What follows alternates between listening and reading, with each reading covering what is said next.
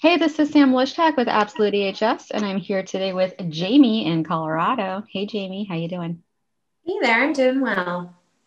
So, before we uh, hit the ground running, can you tell me who you are and what you do?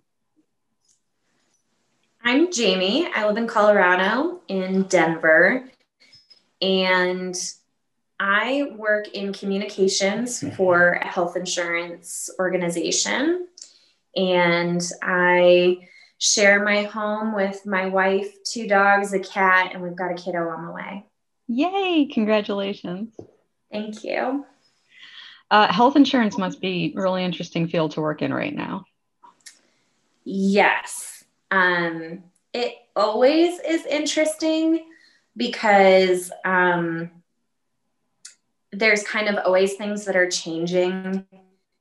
And it's something that people just don't understand. And so the communications aspect of it is always really interesting, trying to figure out how to communicate things to an extremely broad audience because literally your audience can be everybody. Um, but right now, the uncertainty of everything and how quickly things change um, and even just the way that we get our information um, has completely and totally changed in a year. Um, that's been interesting. And I've kind of had to become an expert in emergency communications, which was not my jam before COVID. Well, let's let's start there. Before COVID, what what were you doing? I was doing communications work. Um, I was living downtown in an apartment and gearing up for the move into a new house. Um, I was enjoying birthday parties and book club, and I took a lot fewer walks for pleasure than I do now. okay. And then for uh, in healthcare communications, you mentioned that it changed a lot. So can you illustrate what it was like before COVID? Yeah, there was just a lot more time to do things. There was a lot more time to run something through all of our internal offices. There was a lot more feeling of time to take things to focus groups and actually talk to members of our insurance. And there, there was just a sense that, um, you know, it, I never really worried so much about making mistakes because I felt like we would catch them. And I also didn't have a sense of things being so life or death. Um, and then COVID hit, and things are suddenly ramping up very, very, very quickly with changing information all of the time. Um, there are state laws and regulations, and then there are federal laws and regulations. And there's messaging coming out from our state public health department that's changing all the time. And just trying to keep up with the sheer amount of information that I had to take in and then somehow create into something that was understandable was extremely challenging. I'm getting better at it. Well, that's always good. We're all getting better at stuff. So, I mean, I just have to tell myself that. Like, every day is just self affirmations that at least we're getting better. And every time that there's a new curveball, at least right now, we have kind of the the ability to pivot and take in that information a lot better. So before we started recording, you used a term that was new to me called plain language. Um, when you mention communications, a lot of us think of media plus press releases, um, that kind of high level type of dissemination of information. Can you elaborate more on what where you fit there and what plain language actually is? Yeah, so my position is not in communicating with media or Hey, there's Catherine. Okay. Um, so we had to edit out the uh, just a few minutes of time because, uh, as many of us are working from home, we have to share spaces. So Jamie, let's pick up where we left off. Uh, if you can explain what plain language is and what it is you do under communications. Yeah, so the part of communications that I work in isn't anything to do with uh, media relations or anything like that. My communications is strictly between me and the members of our health insurance. So it's the letters that they get in mail, um, some of the social media messages that they see, things that go up on our website.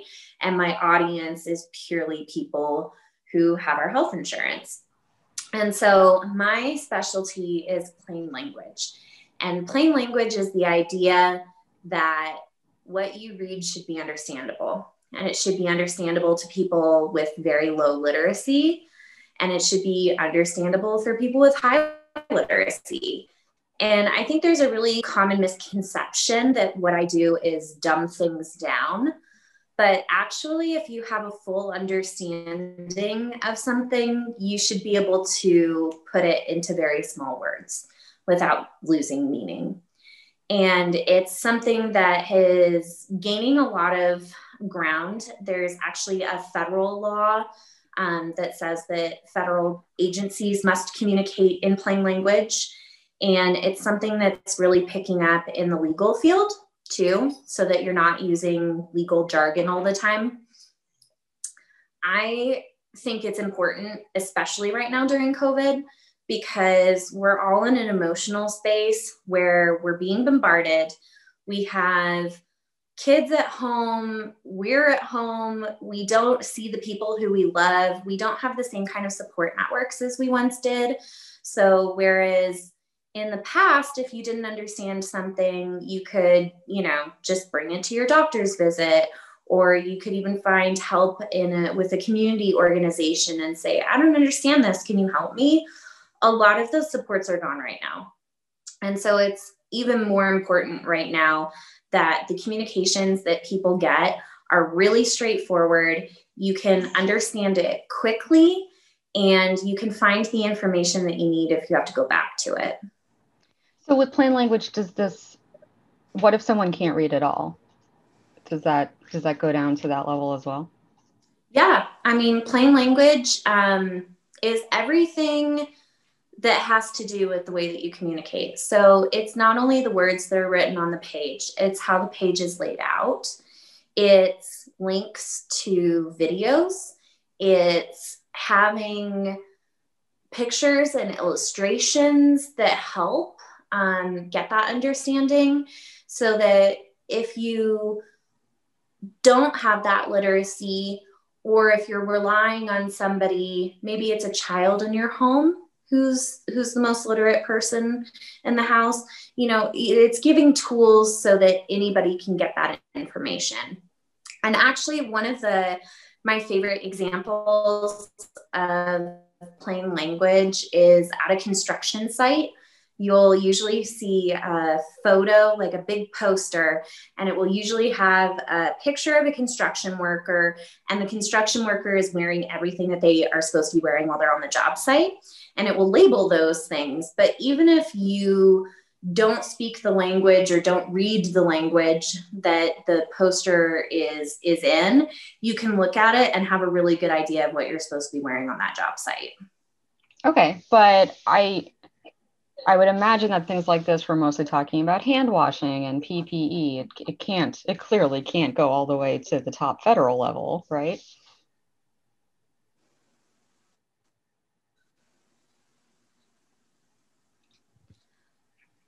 I mean, the things that we're talking about are yeah, yes, it's those public health messages. It's the the hand washing and all of that stuff too. Um, and it's a lot of really complex things. It's things like how do I get treatment if I have COVID symptoms and I live in a rural area and don't have transport? The, the things that we're talking about with COVID in particular are so large, so big. Everybody in this country um, that it, it does it does push up to to that federal level but it's also really granular community based and community specific things. So working in healthcare is this applicable beyond covid? Do you see these uh, plain language initiatives sticking with us after the pandemic? Yeah absolutely. It's something that we were doing before the pandemic. I think that it's taken on um, definitely kind of a new significance because the stakes are so high right now. And I think it's also been one of the things that's actually been really challenged by the pandemic because with so much new information, people are really afraid of saying the wrong thing, and rightfully so. And so we tend to fall back on science terms and on jargon, jargony terms, on legalese. Um, so I think one of the messages is that if we can communicate in ways that are really clear, even when it's really, really difficult, then we kind of don't have an excuse not to when the stakes are lower. That's great. That makes a lot of sense.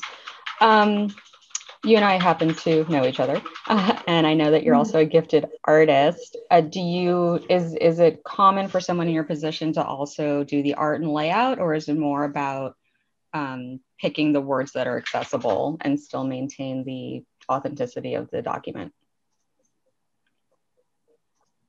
Yeah, um, I dabble a little bit in illustrations because that's where one of my passions lies. And I kind of do that on the side as my own little contribution that I can make during a time when everybody has to kind of pitch in what they can right now. Where I go beyond just the words that are on the page, tends to be with the design and the layout. Um, I want that when our members are getting letters in the mail or they're seeing things on a website, that the places where their eye is naturally drawn, that's where the, mo- the, the most important information is. Um, I'm making sure that we're using headers to make information really um, clear so that if you just look at the headers, you have a pretty good idea of what's happening. And so that everything's really well organized. Um, and so there's consistency in what you're seeing. Um, I mentioned this a little bit earlier, but one of the biggest challenges with COVID is just that we're all at a ramped up place of stress and anxiety. And so being able to give someone the comfort of navigating a document is actually really huge. That is a really big deal. That's awesome. So, um, well, I, I think I have a better idea of what it is you do and how it's changed, but is there anything you want people to know or any part of your story that we didn't get to tell yet? Um, I think as far as work wise, I, like a lot of other people, I'm working from home right now, and that's had its own challenges. Um, I think that's particularly true when we're talking about language because people get really charged up writing. I think everybody thinks that they can, that they went through school and they know how to write. Um, and that's not necessarily true. There are a lot of different kinds of writings. So I have a bachelor's degree and a master's degree, and I can write in a really academic way, but that's not appropriate in this setting. I also can write for children because I've worked in elementary education, and that's also not the way that I'm writing. And so, one of the things that I hope that people really think about is what kind of writer they are and where they might need the help of a professional writer. Um, it's also kind of like just because we all do basic arithmetic and we pay our bills, it doesn't mean that we all do calculus. That's fair. That makes sense. Great. Well, thank you so much for your time today, Jamie. No, thank you so much. This is a cool project, and it will be nice to have the oral history years from now when my kiddo is born and she asks what happened in 2020 and 2021. yeah, hopefully we can uh, keep this project alive. So cool. Thanks.